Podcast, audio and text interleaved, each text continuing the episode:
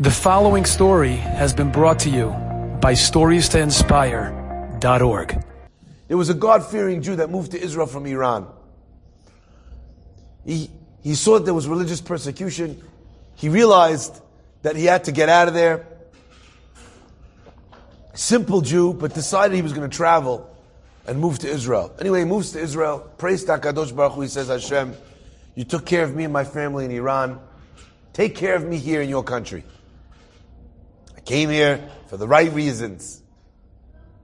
He can't get a job. He can't speak Hebrew. He can't read Hebrew. Smart guy.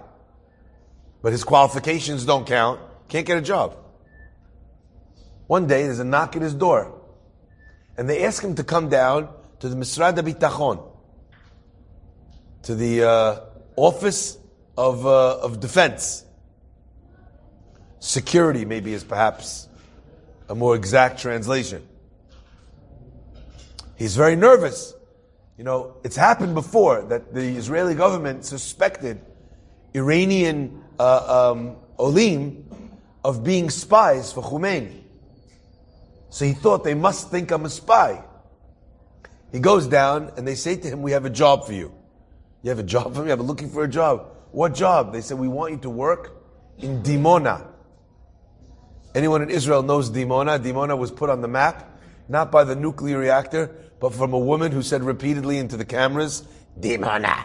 Right? Everyone in Israel knows Dimona from the sketch story of the Dibuk.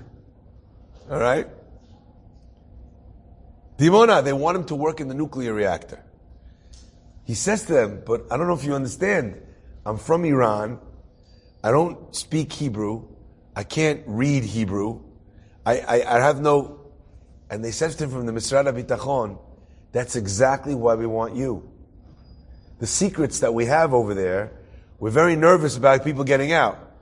A guy who doesn't know anyone in this country, a guy who doesn't speak Hebrew, a guy who can't read Hebrew, you're perfect for the job. So a lot of times a person in this life thinks to themselves, what qualifications do I have?